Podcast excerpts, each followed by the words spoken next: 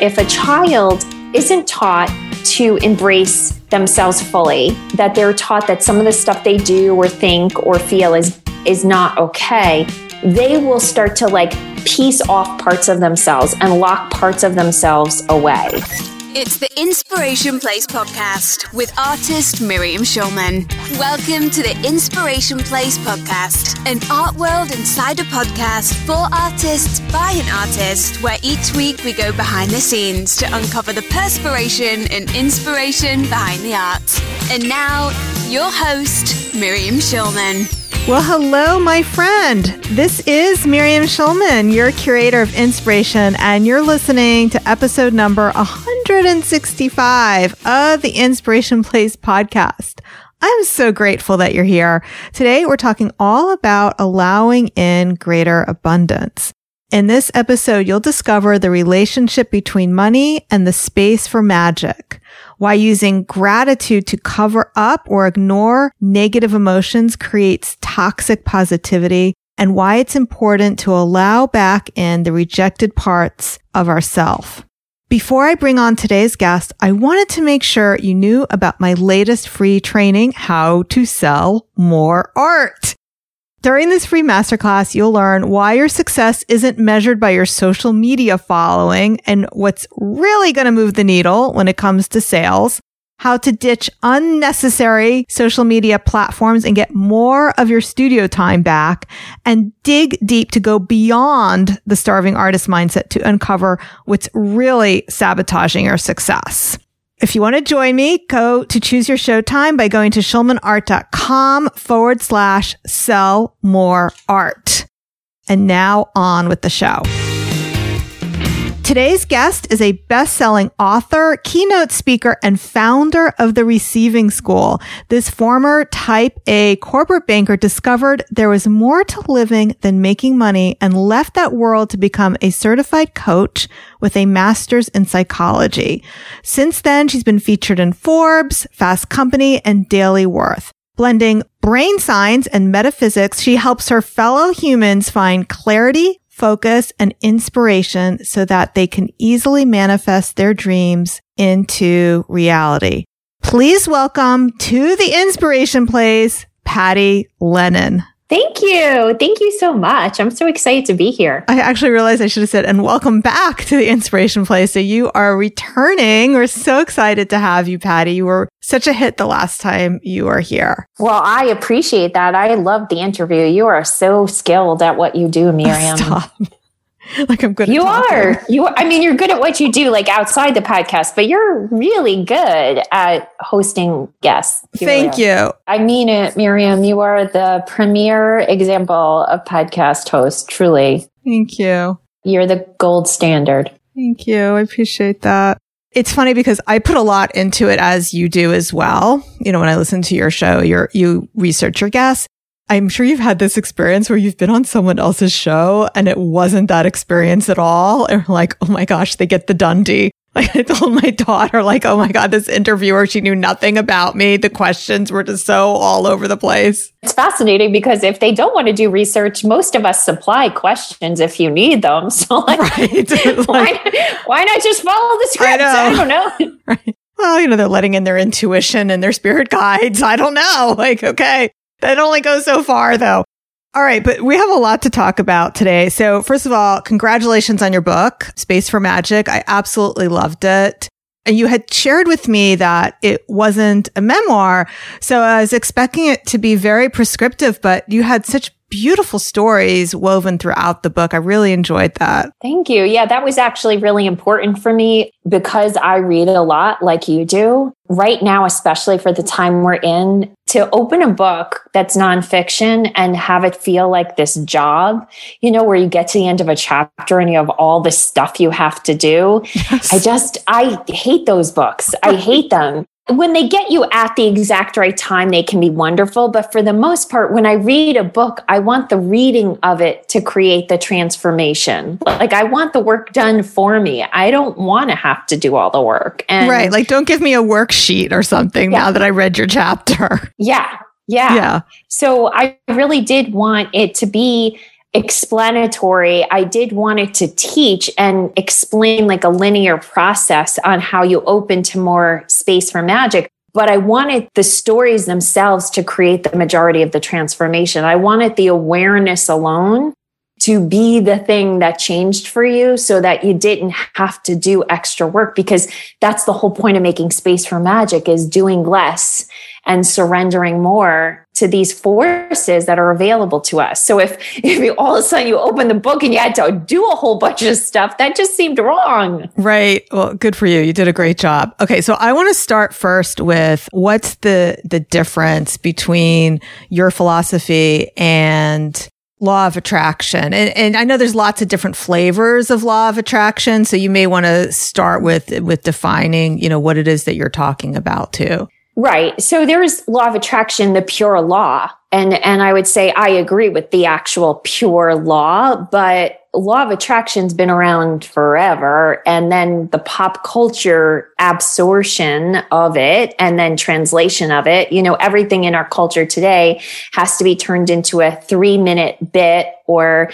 you know, a one or two page glossy magazine article. And if you can't convey the whole concept in that amount of time, then no one wants it. Right. And so what we have today in pop culture is essentially the McDonald's of law of attraction. It's not the really juicy mm. stuff. So I think when there's a difference in opinion, it's really, I differ in what the law of attraction is from what is generally taught in the pop culture space. There's a lot of wonderful teachers out there teaching things that I learned it from other teachers. But so the big difference is that law of attraction, as it's typically taught, is a very material focused experience. So there's stuff I want and I can attract it doing certain things.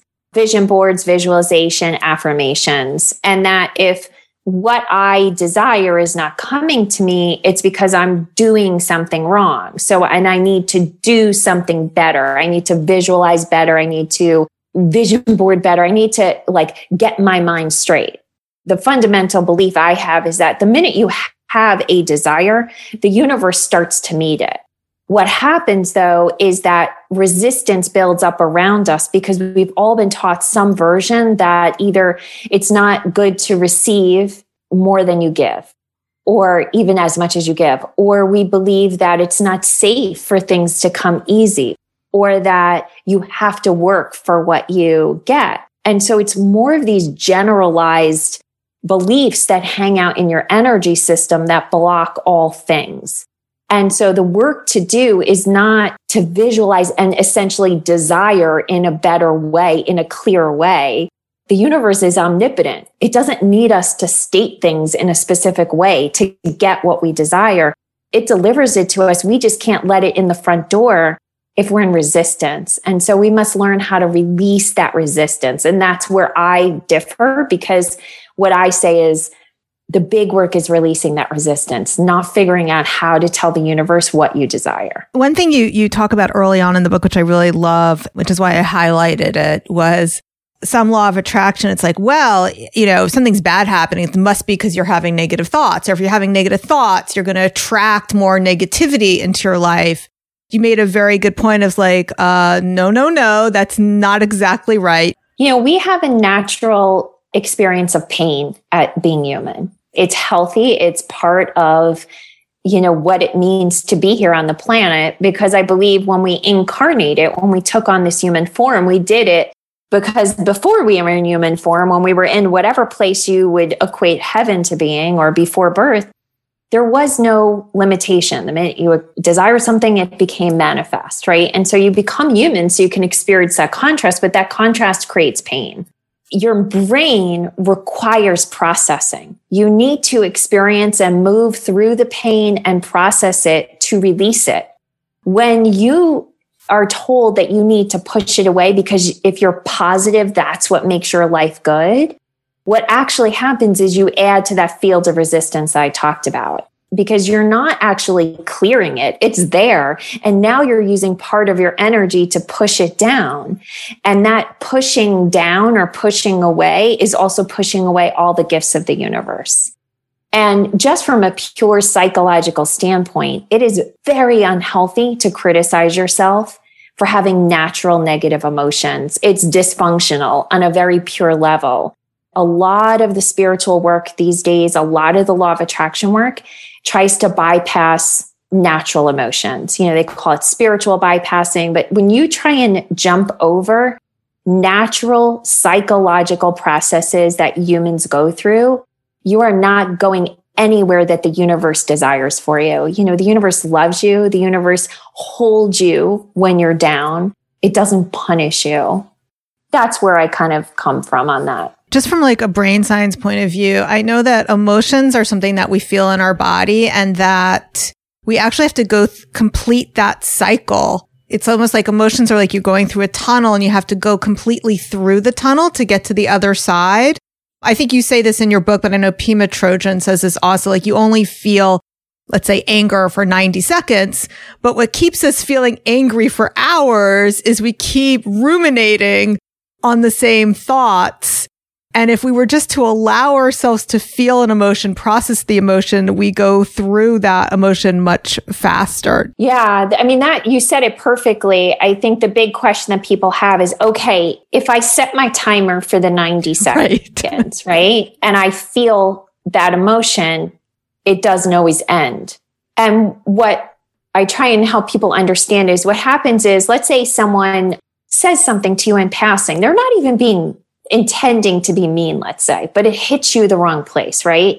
And you feel dismissed in what they say. Like I have a book coming out right now and someone goes, well, it's different for you. You have a book.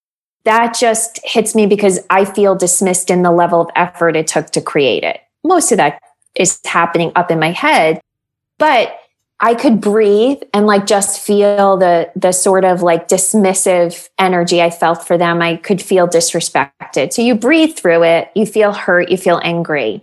If you let that go without another thought inserting itself in the process, it really will end at the end of 90 seconds. But most likely what happens in the process of that allowing that energy to flow is you think a thought of, well, you know, when they went on and on about getting their new dog, I listened to everything they had to say. They don't ever give me the kind of time that I give them. Well, now you just started another 90 second process. And so what's confusing for a lot of people is Yes, it can go on for a really long time, but what you have to understand is it's not a single emotion that's going on for hours or days. It's actually a whole chain of 90 second experiences. Right. Or you start thinking they shouldn't have said that or they shouldn't have done it. So now you're arguing with reality, which never goes anywhere. And right. And then that would be the place where I'd say you don't want to engage that. That's what I call the dirty pain. So there's clean pain. Someone said something, I feel hurt. Then the dirty pain is what comes when you start adding story to it that is not based in reality and you manufacture emotions. The manufactured emotions are the ones that will start attracting negativity to you.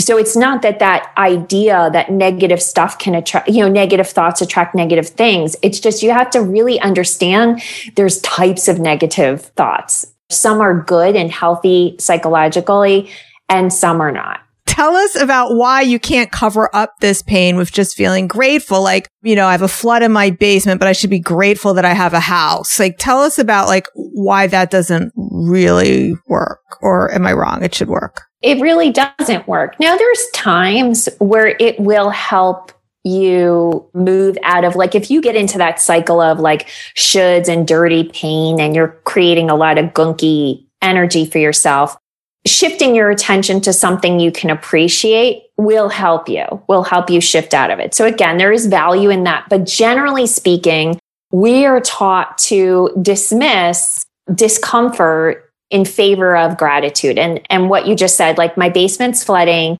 but I should be grateful that I have a house, right? What that does is it dismisses an actual real life experience that you're having. And you deserve to have that experience because if you can just have it in the moment, you actually could get to an authentic place of gratitude, right? If you could let that come through your life and allow the reason I'm even more pushy about, you know, allowing yourself to have that my basement's flooding pity party is because inside of that may be something you need to uncover. When you're the type of person that's like, well, my basement's flooded, but I'm lucky to have a house. So now I'm going to jump into action and figure out how to fix it everything falls on your shoulders. But when you can allow yourself, like as a child, think of a child who's, you know, ice cream just fell in the sand. They've let themselves experience the disappointment and the loss and the grief over that. That allows them to be then cuddled or taken care of. But if they were like, oh, it's okay, let's just move on, a grown up in their life probably isn't going to really have the access point to even give them some comfort. It's the same thing for us that when something difficult happens, the universe, the divine wants to comfort us, but we have to create space for that. And it's being comforted in the difficulties, especially when the difficulties are minor, because a flooded basement sucks, but it is minor. But when we start to understand when difficulties happen, there is this loving force that will sweep in and comfort us. Then when something really big does happen that scares us in a really fundamental way, we've built up these experiences of trust that there's this loving force there to comfort us and it's not all on our shoulders. And my experience is that if you don't allow those small things to open you up to that help, the things start getting bigger and bigger and bigger because the divine is going to keep delivering to you these experiences that ultimately put you on your knees, not to punish you, but because it's only when something becomes so big that you literally can't physically do it yourself that you then go into surrender. But if you can surrender at a much earlier point, everything is just a lot easier. One thing I, I love that you talk about I talk about it as well in my own community, but in, in a slightly different way is not acknowledging desire the way that I, I've seen it in my community, especially among women, I feel women have been socialized not to desire sex, not to z- desire power, not to desire money. I know that wasn't a point in your book, but one thing that you said, which I loved, and I'm going to quote you. So quote, when we refuse to acknowledge what we truly want because somehow we are wrong for wanting it, that is what leads us to feel bored, uninspired, and even worse, angry and resentful. End of quote. Yeah. I know there's a lot of cultures that kind of raise their kids to be humble, to not want for things. I was raised Irish Catholic and there is some hardcore pride in deprivation. You know, like we are taught to like hold up these like impoverished humans that give up, you know, they're walking through the world with sackcloth and, you know, begging for alms and whatever as like the extreme or a premier expression of the divine in human form. The reality is every desire inside of you is a divine expression there are some ego desires that come from greed, that come from insecurity. I'm not talking about those, although they need to be explored at least so you can understand what you truly want. But there is just these things inside of you that the divine planted with your help before you came into human form because it said, I want to see what it looks like for a straight laced Irish Catholic to, you know, want to be a millionaire, right? Or whatever it is. And, and it's part of the plan, right? But so often, especially like you said, I see, you know, the majority of, I would say, my people, my readers, partly because who I am, I'm a 50 year old woman, are middle aged women and we really have just been socialized that our role is the effect we have on other people. Our value is what we bring to other people. And what comes from within is like insignificant. And there's a whole bunch of middle aged women that are bored, resentful, angry, and they don't know why. And the majority of people will tell me, I don't even remember how to have fun anymore, Patty. I don't even know what makes me happy. Okay. So we're going to, by the way, link to the last episode you're on. And in that episode, do you remember we both said, like, if there's anyone under 50 listening to this, please reach out to me. All the 20 something year olds came out of the woodwork and they were messaging me. I listened to the show and I actually have clients in their 20s now and in their 30s. So just so you know that, like, that was a limiting belief I had. That kind of brings us to allowing in those rejected parts of ourselves. So maybe the parts of ourselves we've labeled as greedy or lazy or our 20 something year old self who we've rejected. And I know that's a very important part of your work with receiving is reintegrating those rejected parts of ourselves back in. Can you talk about that and maybe share a story about allowing back in a rejected part of yourself?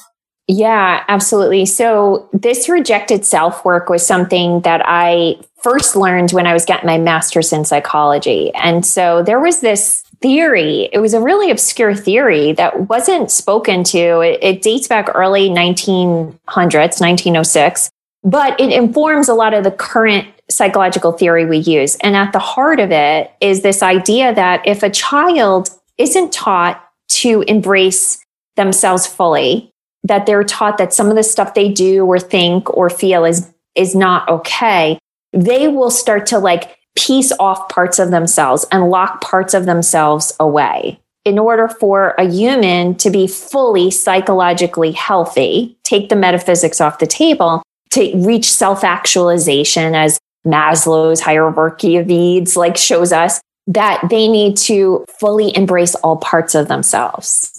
And so there's a lot of speaking to that, but then there's not a lot of description of like, but how? How does that work? And so part of it is understanding that there's pieces of you listening that you've locked away that look nothing like anything anyone else has, right? They're very individual pieces. But in the book, I speak to parts that generally for like 95, 98% of the population, all of us are taught to reject these pieces of ourselves. And so one of them that I talk about is the lazy self. So if you think of it, if I was to say, you know, hey, how do you feel about the word lazy? Most people would say, I never want to be called lazy right? We all unilaterally think that's not a good thing. But what happens as a child is we label a lot of behaviors lazy that are actually just healthy understandings of when we need rest and when we need pause and when we need retreat. And as children, we really don't get those signals very clearly. And as your mind is developing at a small age, you know, four, five, six, seven, you don't have the nuanced structures that you have when you get older in your brain, meaning a four year old might say truck for cars and front loaders and construction equipment. And when they get older, it's when they start to understand there's construction equipment and then there's small trucks and there's big trucks, right? Well, the same thing happens for lazy. If they see someone laying on the couch, maybe an older sibling, and the parent goes, stop being so lazy, they don't have a way to understand that that same person has been laying on the couch for weeks on end. They equate to being on the couch resting as lazy. And so the part of you that wants to do that then gets locked away as a child because what you desperately want is your original tribe. And I don't use that in an appropriate way. I mean that back our minds going back to tribal times we desire to stay a part of the tribe. And for most of us, that's our family of origin. So what does it mean to be an accepted part? It means not being lazy, which means not laying on the couch. Fast forward, you become an adult and you're inevitably say, you know, I feel so tired all the time. I feel overwhelmed. You try to rest, but you feel fidgety. You feel uncomfortable. That's proof that you've locked away the wisdom, the natural wisdom you have to rest because being a healthy participant in your family of origin meant you weren't lazy. And as a small child, you locked up the idea that laying on a couch meant lazy. So I actually have been through Patty's receiving school. The book is a beautiful complement to it because I, I mean, you do get the philosophy in the course, but somehow I got it more clear in your book. But one of the things I really liked in the course was the meditation you did, which brought us up and down an elevator. And as doors open, we were inviting these other parts of ourselves onto the elevator with us, which I take it to me now is really reintegrating these rejected parts of ourselves that we had. And I found when I did that work, that was probably the most powerful work that I did as part of your program. I really liked that. Mm. I love that. And I've heard that from so many people. And I think it's partly because, you know, as someone who was a type A person, and really likes facts and I like data points a lot of the learning I did in the metaphysical and personal development world was very soft and ungrounded in like getting underneath, like, what's the theory here? And as I started to do my master's in psychology and I got this piece of the puzzle, to me, this was that how. Like, how do I feel whole? How do I feel complete? You know, then taking in metaphysical training and blending it with like how our brain actually works to me it was a missing piece for me and I, and I do find that having a how to get to that rejected self does make a big difference absolutely i'm going to skip a little bit one of the most touching parts of the book there's actually two stories I absolutely loved. So the first one we'll start with, because I, I just, I guess you just can't have any kind of manifestation conversation without decluttering. Would you, would you agree with that? so true. Okay. So true. That story you told about your client was a laugh out loud moment. So Patty has a story about you know, there's one thing decluttering stuff and then how it's even harder to let go of things we don't like. Why don't you share that story? Because I think it's fabulous. Yeah. Okay. So Mary had this horrible vase from like her that they got at their wedding from her mother in law. You know, when we were going through a piece of the process in the receiving school, which is where you kind of scan for like what's holding energy that can block stuff, this came up, but she was like, I can't, I can't let it go.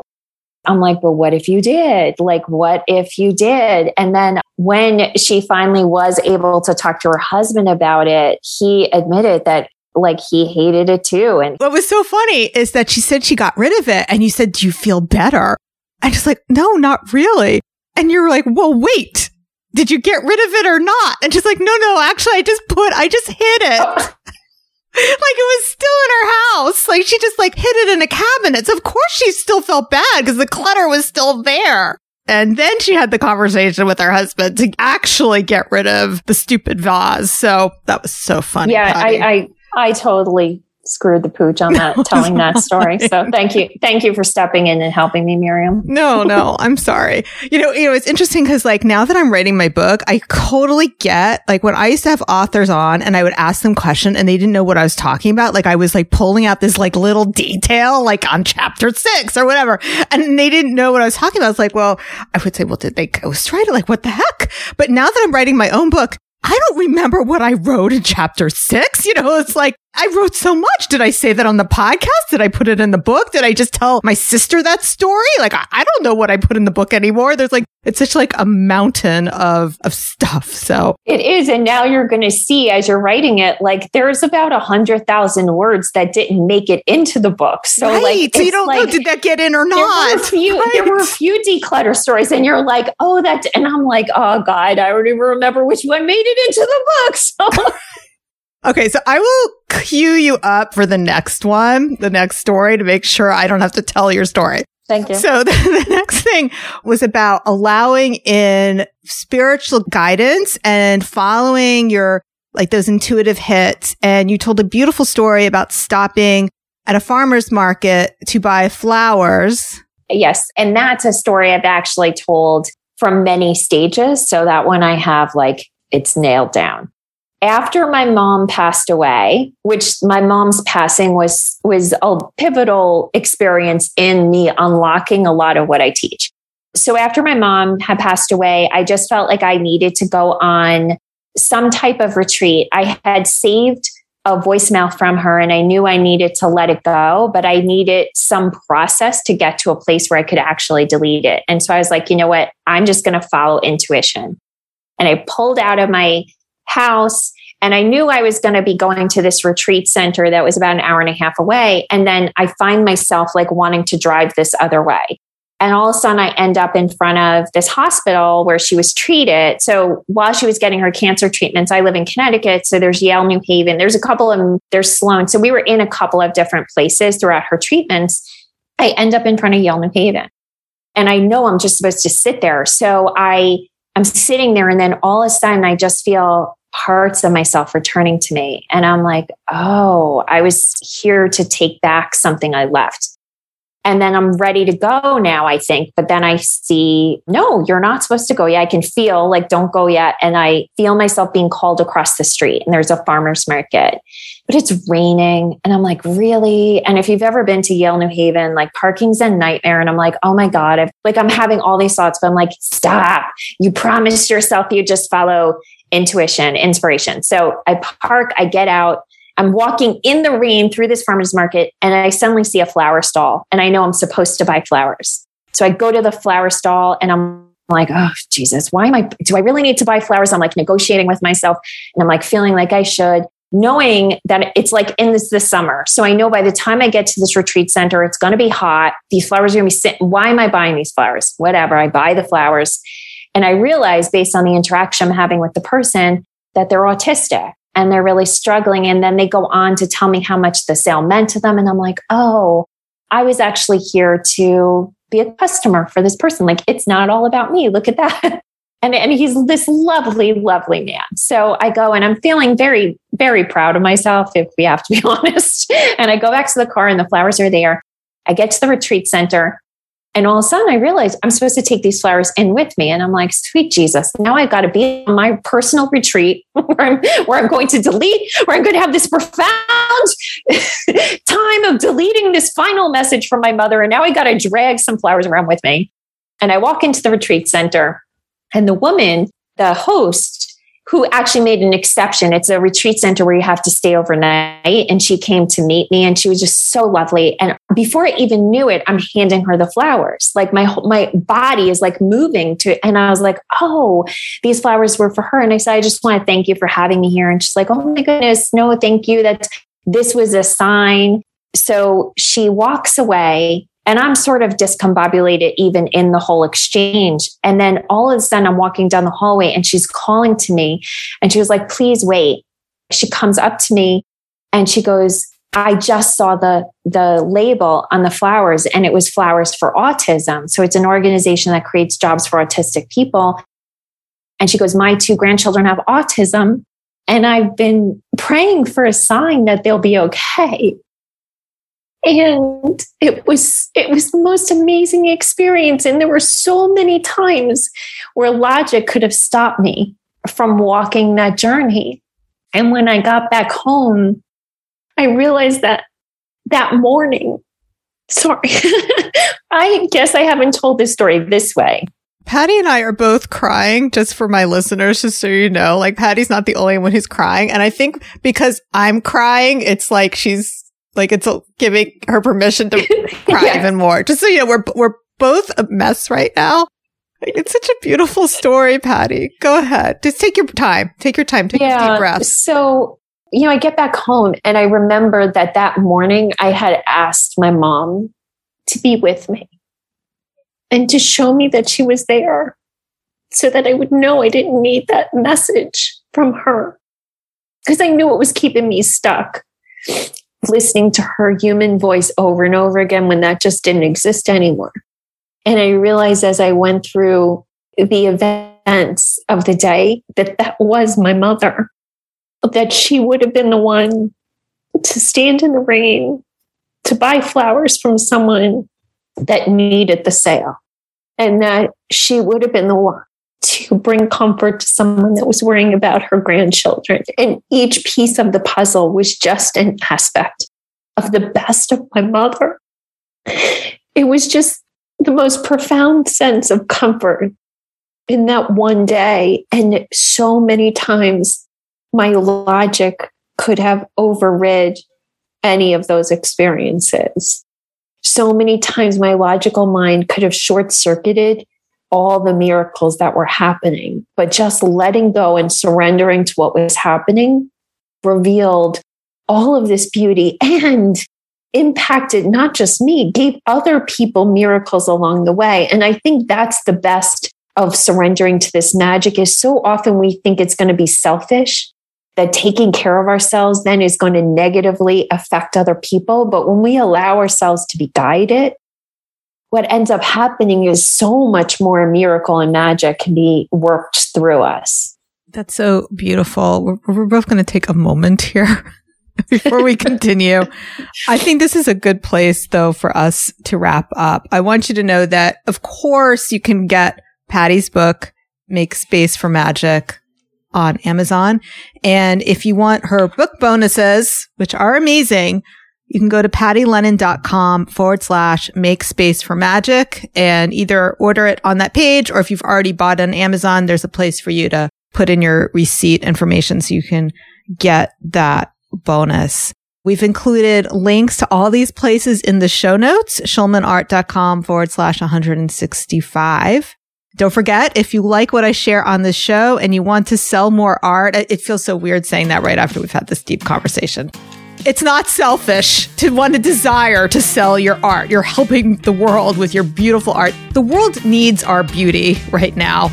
Yes. So you can check out my free training. Go to schulmanart.com forward slash sell more art. Alrighty, Patty, do you have any last words for my listeners before we call this podcast complete? All I'll offer you is that you deserve to have magic moving in your life and you can be gentle and kind to yourself. It's the fastest and easiest way to make space for magic. So beautiful. Thank you so much. So make sure you hit the follow or the plus sign in your podcast app. And if you are feeling extra generous, why don't you share this episode with a friend? They'll be glad that you did. Okay, my friend, thank you so much for being with me here today. I'll see you the same time, same place next week. Stay inspired. Thank you for listening to the Inspiration Place podcast. Connect with us on Facebook at facebook.com slash schulmanart, on Instagram at schulmanart, and of course on schulmanart.com.